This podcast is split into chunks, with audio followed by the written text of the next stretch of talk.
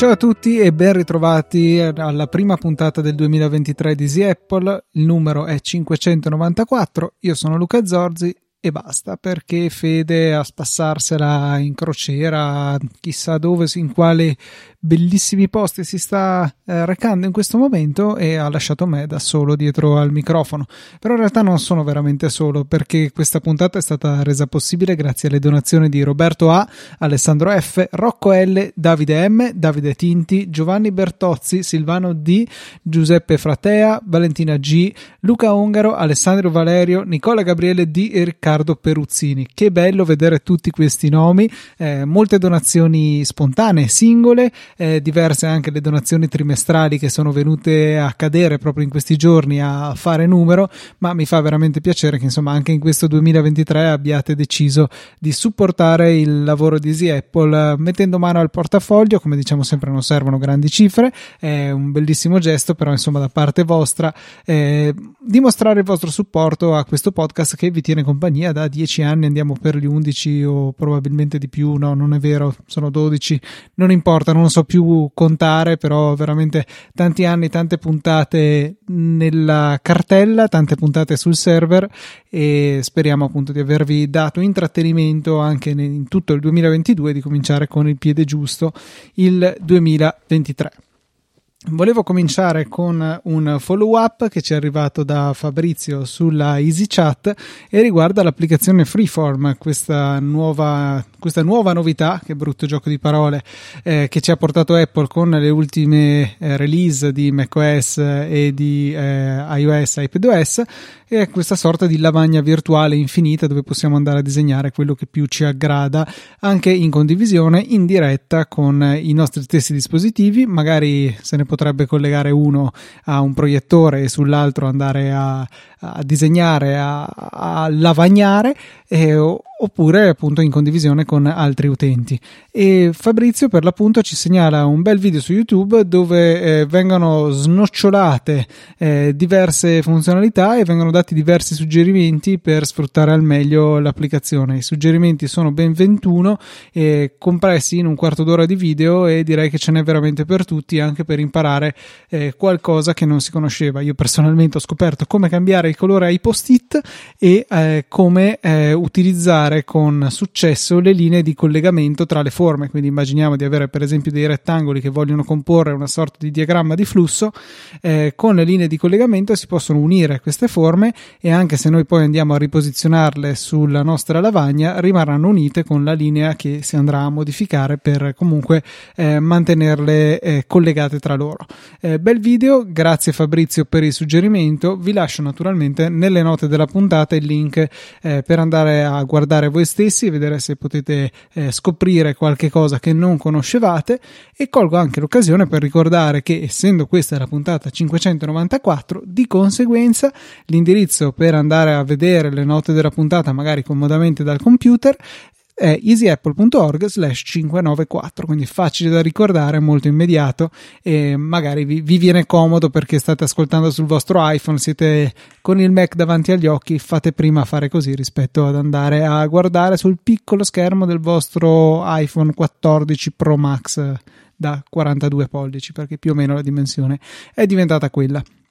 difficilmente sarà invece del vostro iPhone 14 Plus perché insomma eh, tutte le voci vogliono indicare che questo eh, modello di iPhone non ha avuto il successo sperato eh, anzi le vendite sono state inferiori alle aspettative e sarei veramente curioso di sapere come si collocano rispetto a quelle dell'iPhone 13 mini insomma della gamma mini che è stata eclissata in favore della gamma Plus che eh, diciamo va a inserirsi in un territorio strano. Voglio un iPhone con lo schermo più grande possibile, ma non voglio prendere il Pro perché costa davvero troppo. Eh, e qui appunto va a finire il Plus. In precedenza, quella stessa casella era voglio un iPhone recente, ma con lo schermo piccolo che sia eh, bello tascabile. Eh, che Boh, non so, a, a, me è sempre rimasta nel cuore per quanto non sia eh, l'utente tipo, mi trovo bene con la dimensione, diciamo, standard degli iPhone senza ulteriori appellativi e degli iPhone Pro senza il suffisso Max. Eh, però ecco, eh, vedo che c'è chi lo apprezza. Avevo un collega che aveva un, un, iPhone di questo genere. Entrambi i miei genitori ormai sono dotati di un modello mini in sostituzione di precedenti modelli di iPhone che ormai avevano fatto il loro e, e li vedo tutti piuttosto soddisfatti. Insomma, la compattezza del telefono eh, rimane apprezzabile. Insomma, il Plus va a coprire una, forse una clientela che non è poi così numerosa. E ripeto, sarei curioso di sapere quanto è numerosa in relazione, in confronto con quella de, del Mini. Eh, perché il Mini era unico, mentre invece il Plus, se vogliamo, è solo una questione economica rispetto al, al Pro Max. Però è altrettanto vero che l'iPhone senza ulteriori suffissi è solo la versione economica dell'iPhone Pro del, della stessa serie, quindi 14 è un po' un 14 Pro eh, economico. E quindi quello ha ragione di esistere? Boh, non so, in effetti è difficile giustificarsi questo, eh, questa diversa accoglienza. Non mi sembra di aver mai visto lamentele eh, che l'iPhone, per esempio il 14, vende poco rispetto al 14 Pro. anzi, a me così eh, ad occhio sembra di vedere molti più iPhone modello base rispetto al modello Pro il che tutto sommato ha senso perché eh, bah, forse quest'anno qualcosina di più, ma anche no, con, con, il notch che era con questa Dynamic Island che diventa un po' una novità, sicuramente un comporto fotografico superiore, uno schermo superiore, ma non c'è, credo, eh, un grandissimo vantaggio reale nell'utilizzo di tutti i giorni a passare un iPhone Pro. Eh, è un po' per il termine tecnico, penso che sia la tega di avere il, il modello superiore, è lo stesso, eh, lo stesso male, la stessa malattia eh, della quale sono caduto vittima quando eh, un paio di anni fa avevo preso l'iPhone 12 Pro in luogo del semplice iPhone 12 e ed è così, quindi non si va veramente a perdere tanto a prendere eh, l'iPhone non Pro e quindi ci sta che sia venduto tanto. Eh, mi chiedo perché il Plus non eh, subisca la stessa sorte, insomma, si vede che chi eh, pretende uno schermo più grande forse è più disposto a spendere ancora più soldi e passare direttamente al Pro. Non so, ecco, sarebbe interessante che Apple ci fornisse i dati divisi eh, dati di vendita, perlomeno in percentuale, non si pretende di sapere eh, quanti milioni di dispositivi sono stati venduti per ciascuna categoria, però sarebbe carino sapere che il 20% sono di questo tipo, il 40% di quell'altro, eccetera. Però sarebbe anche un dato eh, che forse si vogliono tenere stretti perché potrebbe potenzialmente aiutare la concorrenza, chissà, però ecco, eh, rimarremo con questo dubbio, ma di certo sappiamo che non sono entusiasti dei risultati delle vendite del 14 14 Plus. Altro argomento di questa puntata, eh, e direi forse il singolo argomento di cui volevo parlare. In realtà eh, in queste ferie non ho eh, raccimolato particolari argomenti interessanti da, eh, da portare a voi, però volevo lo stesso parlare di qualcosa, qualcosa che mi sta appassionando in questo momento, ne avevamo eh, già un pochettino accennato durante la scorsa puntata e questo qualcosa è Mastodon, questo eh, chiamarlo social network è un po' forse strano, nel senso che è un, una federazione di, di, social network, social network che possono interagire tra di loro. Perché mentre noi siamo stati finora abituati al concetto di, dei, dei social network come delle entità uniche eh, che sono eh, isolate tra di loro, non, non, non, scambiano dati, non scambiano contatti, non scambiano nulla. Eh, per esempio, non mi aspetto di, eh, che so, seguire Fede su Facebook e contemporaneamente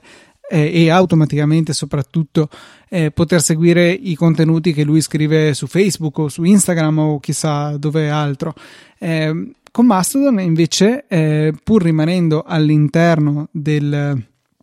della propria istanza, del proprio mondo, eh, queste istanze mh, dialogano tra di loro. Quindi io che sono su mastodon.cloud posso benissimo seguire per esempio Filippo Bigarella che è su mastodon.social, sono due forse delle istanze più grosse che ci sono. Eh, e ciascuna ha la possibilità di dialogare con un'altra senza particolari limitazioni. Eh, addirittura è anche possibile migrare da una istanza all'altra eh, portandosi dietro i propri followers e i propri eh, follow, nel senso le persone che noi andiamo a seguire. Mi pare che però non sia possibile trasportare i propri post, il che è un po' un peccato, però eh, almeno è possibile mantenere il proprio grafico sociale, sia attivo, cioè chi seguiamo, sia passivo, cioè chi segue noi, il che è molto interessante. E questo modello federato di Mastodon, per cui appunto chiunque può eh, ospitare la propria istanza, il proprio server sul quale magari essere da solo, magari essere eh, insieme ad altri utenti, per esempio potremmo pensare di creare l'istanza di Easy Podcast per dire potrebbe essere riservata ai podcaster del network, potrebbe essere estesa a tutti gli ascoltatori, insomma tutte mille ipotesi, tutte cose certamente fattibili. E, ehm, e, e appunto saremmo comunque seguibili da chiunque si trovi in questo fediverso, l'ho sentito chiamare una parola piuttosto orripilante che però eh, ci indica il fatto che è un universo di diversi server che tra loro possono comunicare. Il che eh, è tutto sommato un bel modello perché eh, permette di spezzettare le responsabilità all'interno della community. Se pensiamo a Twitter come un, uh, un grosso uh, aggregatore di persone, tutti erano all'interno di un unico, chiamiamolo server per intenderci, che era twitter.com e erano i gestori di twitter.com, tra cui il nostro amico Elon, eh, che devono garantire il fatto che non ci sia spazzatura sulla piattaforma, non ci siano uh, utenti che spammano, non ci siano utenti che violano le regole eh, della community, le, le, leggi magari addirittura. Eh, e quindi è un grossissimo impegno, cioè ci vorrebbero, ci vorranno, non so quante siano, le decine, centinaia, migliaia di persone che si occupano solamente di eh, rispondere alle segnalazioni degli utenti che segnalano che quell'utente eh, spamma, che quell'altro è, non so, eh, sta violando qualche regola, quest'altro sta bullizzando quell'altro ancora, insomma ci sono tante situazioni in cui il, il comitato di moderazione, non saprei neanche come chiamarlo, deve intervenire per mantenere pulito il servizio. Eh, chiaramente è un impegno enorme che solo un'azienda con eh, sostanziale capitalizzazione può permettersi di mantenere, vedasi Twitter, ma anche loro insomma facevano un lavoro un po' così così. Eh, su Mastodon invece tutto si affida ai, agli amministratori delle singole istanze, cioè per esempio se io cominciassi a scrivere eh, le peggiori schifezze su Mastodon, sul mio Mastodon che è su mastodon.cloud, gli amministratori della mia istanza potrebbero eh, bannarmi, potrebbero insomma gestire le mie infrazioni. Eh, se poi eh, si verificasse la situazione in cui una singola istanza, magari per vocazione, magari per menefreghismo, magari per qualsiasi altra ragione, diventa un po' un, un covo di tutte persone discutibili che promuovono la violenza o che ne so, eh, ecco, qualsiasi amministratore delle altre istanze può dire ok tutto bellissimo Mastodon tutto federato ma io con eh, neonazi.com eh, slash Mastodon non ci voglio avere niente a che fare e quindi taglio i ponti. Faccio sì che eh, mio, la mia istanza non comunichi più con quella là dove appunto si dimostra che ci sono persone con le quali non voglio avere alcunché a che fare. E poi se eh, io come utente della, della, mia istanza non mi ritrovassi d'accordo con le decisioni dei miei amministratori, beh, nulla mi impedisce, come dicevo prima, di fare i bagagli, spostarmi su un'altra e, e tornare a vedermi tutti i miei bei post violenti che, che mi piacciono tanto e che invece dalla mia community non sono graditi. Ecco, quindi eh, c'è data una grande libertà, è un, eh, un, modo anche per consentire ai più eh, oltranzisti della libertà di parola a tutti i costi di dire quello che vogliono nel loro angoletto, semplicemente non pretendano che tutti siamo lì a pendere dalle loro labbra e a leggere i loro, i loro post, il che è un modello piuttosto interessante eh, come dicevo appunto tutti siamo liberi di creare la nostra istanza io un po' che ci penso avrei quasi voglia di, di crearmi la mia di ospitarla da qualche parte però poi penso che sarebbe un ulteriore onere, un ulteriore software da gestire, da mantenere aggiornato. Insomma, non so se ho voglia di sobbarcarmi questo ulteriore lavoro che, che di fatto non mi porterebbe eh, grandi vantaggi se non il poter dire che sono luca at lucazorzi.net per esempio non so è, è molto figa come cosa però di fatto l'utilità è piuttosto limitata ehm, lo vedo ancora più limitato che avere la propria mail sul proprio dominio che ha sicuramente dei risvolti di maggiore utilità. E con questo viene fuori un'altra questione, cioè il fatto che eh, deriva dal, dall'esistenza di tutti questi isolotti separati, che sono cioè, separati ma uniti, che sono Mastodon, e cioè il fatto che gli username sono unici solamente all'interno di un'istanza, cioè non possono esserci due LucaTNT sull'istanza mastodon.cloud perché uno sono io e posso esistere solo io con quel, quel nome utente, però potrebbe benissimo esserci un altro LucaTNT su mastodon.social o su mastodon.1 1, che è una delle istanze italiane più grosse, eh, non è vietato. E all'inizio dicevo, ma questa è, pura follia. E poi ho pensato che c'è un altro sistema che funziona esattamente alla stessa maniera, e è l'email, dove abbiamo unicità dei nomi utenti all'interno di un dominio luca-lucazorzi.net sono solo io, mentre invece cane-lucazorzi.net potrebbe essere il mio cane e, e, può esistere, come pure potrebbe esserci cane chiocciola Federico Travaini punto non lo so e, e, lì sarebbe il cane di Fede non ci sarebbe scontro tra i due. Se il figlio di Fede si chiamasse Luca potrebbe fargli una discutibile mail luca chiocciola eh, Federico Travaini punto qualcosa e, e sarebbe un altro Luca chiocciola e quindi è questo un po' il modello a cui dobbiamo abituarci con Mastodon, cioè il fatto che ciascuno possa eh, avere il proprio username at un determinato server, ma quello username non è necessariamente riservato in tutti gli altri server Mastodon del mondo. Eh, quindi questo si crea potenzialmente un po' di eh, rischi di mm, impersonificazione si dice insomma quando qualcuno si spaccia per qualcun altro perché eh, appunto nessuno vieta a nessuno di voi all'ascolto di andare a creare Luca TNT chiocciola qualche altro eh, server su Mastodon spacciarvi per me e cominciare a scrivere le peggiori bestialità. Eh, magari poi la gente penserebbe che sono io dato il mio livello di, di notorietà di celebrità ormai che, che rivaleggia con con Pelé per l'appunto che abbiamo visto in questi giorni o chissà che altro personaggio famoso.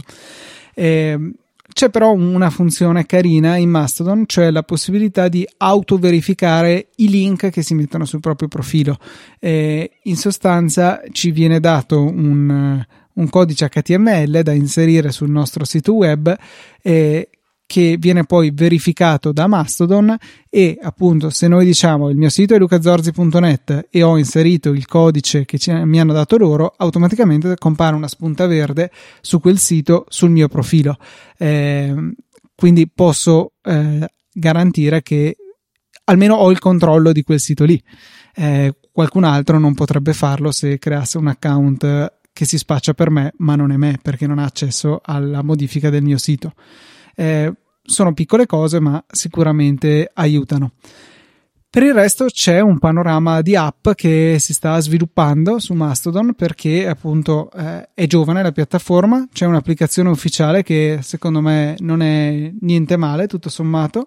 Eh, la prima altra app di terze parti che, al, alla cui beta sono riuscito ad accedere è Mammoth, eh, che è piuttosto carina e funziona anche su Mac, è universale e sono finalmente questo pomeriggio, un'ora prima di registrare questa puntata, sono riuscito a entrare anche nella beta di Ivory, che è il client che sta sviluppando Tapbots, che guardate un po' assomiglia moltissimo a Tweetbot. E quindi mi ci sento davvero a casa perché è il client che ho sempre utilizzato, eh, Tweetbot, che si è trasferito, si è adattato a funzionare con Mastodon. Insomma, è ancora eh, una beta, non è certo finita l'applicazione, però già mi sento veramente eh, più a casa con le gesture che conosco e, e tutta insomma un'interfaccia che mi è familiare. Ripeto, non che fosse affatto male l'applicazione eh, nativa, l'applicazione di Mastodon ufficiale. Eh, personalmente la trovo meglio dell'applicazione Twitter ufficiale però sicuramente un legame affettivo legato a non so quanti anni di utilizzo di Tweetbot eh, sicuramente eh, lo sento, ecco, e mi, mi, sento più a casa a utilizzare quell'app rispetto a Mastodon ufficiale. Su Mac invece utilizzo Mammoth che non è affatto male, ha questo design a colonne simile a TweetDeck che eh, non mi fa impazzire, preferirei una visualizzazione con almeno opzionale con singola colonna perché di solito i client Twitter e Mastodon in questo caso preferisco tenerli come eh, stretti e alti come delle colonnine da tenere a lato dello schermo però insomma è un, ancora un'applicazione in beta c'è sicuramente margine per migliorare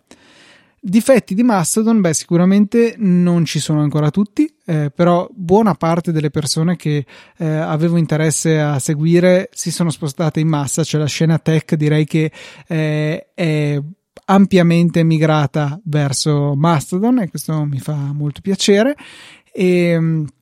rimane un, un, problema che è by design, cioè il fatto che non esista una vera ricerca globale. È possibile cercare utenti, è possibile cercare hashtag, ma non è possibile fare una ricerca, chiamiamola full text, che contenga eh, solamente delle parole che non sono state hashtaggate eh, in giro per tutte le istanze del mondo. Eh, effettivamente è anche comprensibile perché è un problema tecnico non indifferente riuscire a garantire una ricerca globale che vada a spalmarsi su decine, centinaia, migliaia di server. Però ehm, rimane un problema di fatto per gli utenti. Non mi capitava spesso di cercare su Twitter una specifica parola e non un utente, però ecco, con Mastodon questo non è proprio possibile farlo, perlomeno al momento non è possibile farlo.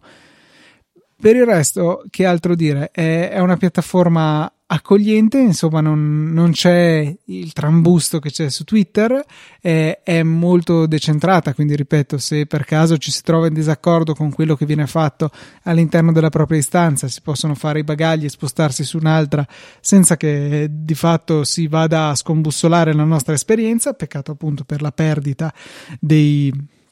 dei propri post che inizialmente si chiamavano TUT, ma poi mi sembra che sia stato abbandonato questo termine e si è tornati a un più generico post. E, e niente, mi trovate come lucatnt.mastodon.cloud se volete seguirmi. Eh, Ecco, un'altra cosa che ho boh, fatto, vediamo se, se, continuerà, è il fatto che eh, mentre il mio account Twitter era seguito al 99,9% da utenti italiani, quindi naturalmente twittavo in italiano. Inizialmente, quando mi ero spostato su Mastodon, in, come stessi parlando di secoli fa, invece diciamo un mesetto fa, eh, utenti italiani ce n'erano pochi e quindi ho cominciato a scrivere in inglese e boh, non so se continuerà questa cosa, però temporaneamente è così, non, non, non che abbia grandi follower eh, eh, che non capiscono l'italiano, però insomma, eh, boh, voglio provare questa esperienza, provare un attimino ad allargare i miei potenziali orizzonti di interazione online e vedere se, se la cosa mi piace. Chiaramente, se qualche utente mi scrive in italiano, eh, risponderò in italiano. Ecco, questo rimane ovvio. Ecco, quindi spero di avervi in questa piccola sproloquiata su Mastodon fatto crescere almeno un pochettino di curiosità e magari eh, deciderete di venirmi a trovare su Mastodon e perché no, magari anche Fede si deciderà a provare a registrare il, il suo account. Eh, nella scorsa puntata appunto eh, emergeva il suo eh, fastidio, la sua irritazione in particolare per questa cosa dei eh, nomi utenti lunghi che contengono il nome del server, però credo che eh, accettando l'analogia ad un uh, servizio, un server di email, eh, si possa ecco, superare questo scoglio e, e, rassegnarsi ad avere degli username un pochettino più lunghi, ma che contengono eh, appunto il, no, il nome dell'interfaccia dove ci troviamo. In chiusura, un sondaggio eh, suggerito da Piero e riguarda il browser che utilizzate, i browser che utilizzate, perché magari sono molti. Ad esempio, io nella mia vita privata utilizzo Safari su Mac, iPad e iOS, eh, mentre al lavoro PC Windows utilizzo Firefox. Eh, perché Firefox e non Chrome? Bah, perché mi piace l'idea di eh, supportare un po' di diversità dei motori eh, di rendering, un po' per un po' di generalizzato fastidio nei confronti di Google e, e, perché comunque Firefox è stato il mio primo browser diverso da Internet Explorer mille anni fa, eh, l'ho utilizzato per tanto tempo fino ai primi tempi di Chrome, poi Chrome era la nuova cosa chic scintillante e luccicosa ero, ero, passato a quella e poi con il mio passaggio a macOS eh, nel giro di pochissimo mi sono standardizzato su Safari dappertutto per la sua integrazione totale con la piattaforma, la sua meccosità che sembra un criterio di scelta secondo me piuttosto importante nell'applicazione su macOS, non è certamente l'unico ma a parità di altre caratteristiche sicuramente ha il suo bel peso e appunto in generale per la sua ottimizzazione la leggerezza nei confronti della batteria che adesso mi interessa relativamente avendo un computer fisso ma che con un portatile aveva un bel impatto. E ecco questi sono un po' i motivi per cui ho deciso di utilizzare Safari però ce ne sono tanti altri di browser in giro. Non ce ne sono tanti in termini di motori di rendering perché c'è Safari che utilizza WebKit c'è Chrome e la miriade di derivati di esso che utilizzano Blink e tra questi troviamo Edge, eh, sicuramente un, un, nome illustre. C'è um, Vivaldi, mi sembra che lo usi, Brave, ce ne sono veramente uno sfacelo che utilizzano però, ripeto, tutti il motore eh, Blink Chromium che, che c'è dietro eh, a Google Chrome, quindi cambia l'estetica della finestra, ma quello che renderizza poi le pagine web è lo stesso motore e si sta creando un po' una monocultura attorno a Chrome che non mi fa impazzire. E abbiamo poi ultimo ehm,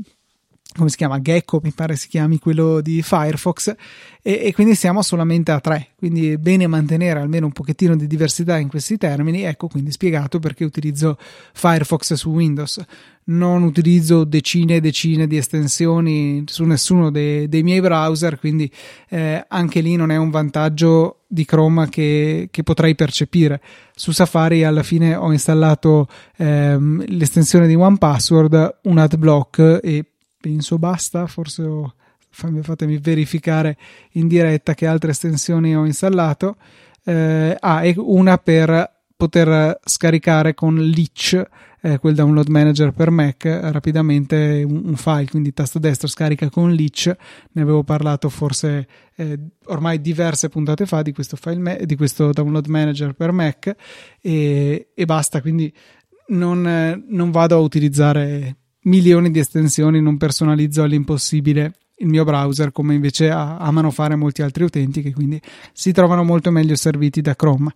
Chrome che sicuramente eh, Chrome e derivati che sono sicuramente eh, quelli che f- tendenzialmente funzioneranno meglio con la suite di applicazioni di Google, quindi parlo di tutti i Google Docs, Google Sheet, eccetera, eccetera. Eh, però insomma per l'utilizzo che ne faccio io non è che abbia notato grossi problemi con Safari. È veramente raro che mi trovi davanti a un sito che con Safari non funziona. Succede che ci sia qualche sito che mi dice non siamo ottimizzati per il tuo browser, usa Chrome. E io dico ok, chi se ne frega, andiamo avanti. E tendenzialmente il sito funziona. Anche siti piuttosto pesanti come Canva funzionano bene su Safari, eh, però ecco, è innegabile che qualche volta ci sia qualche problema su siti particolarmente strani o complicati che si affidano in toto ad API che magari sono al momento disponibili solamente eh, in Chrome eh, API che a volte Apple implementa con ritardo che vo- oppure che a volte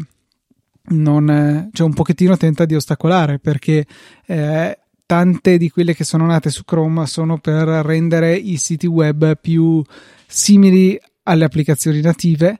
cosa che Apple prevedibilmente non apprezza molto perché vuole che ci siano delle applicazioni native su iOS, per esempio, rispetto all'utilizzo di siti in Safari. Eh, vuoi per un po' di maggiore controllo che puoi esercire tramite l'App Store, almeno fino a quando, eh, se come sembra andrà in porto questa cosa, l'Unione Europea non imporrà ad Apple o store di terze parti o chissà che altro modo di eh, bypassare la, l'occhio vigile di Apple. Eh, ecco, fino a quel punto lì eh, bisogna passare porta, per forza per l'App Store, è una cosa che Apple apprezza molto.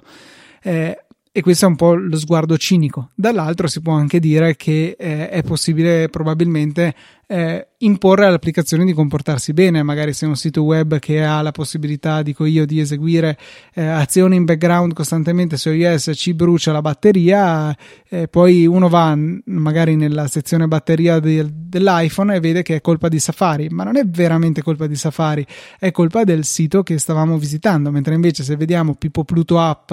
che ci ha consumato il 97% di batteria, allora probabilmente la colpa è di Pippo Pluto App e quindi nessuno chiamerà arrabbiato il numero verde di Apple a lamentarsi della batteria che non dura niente.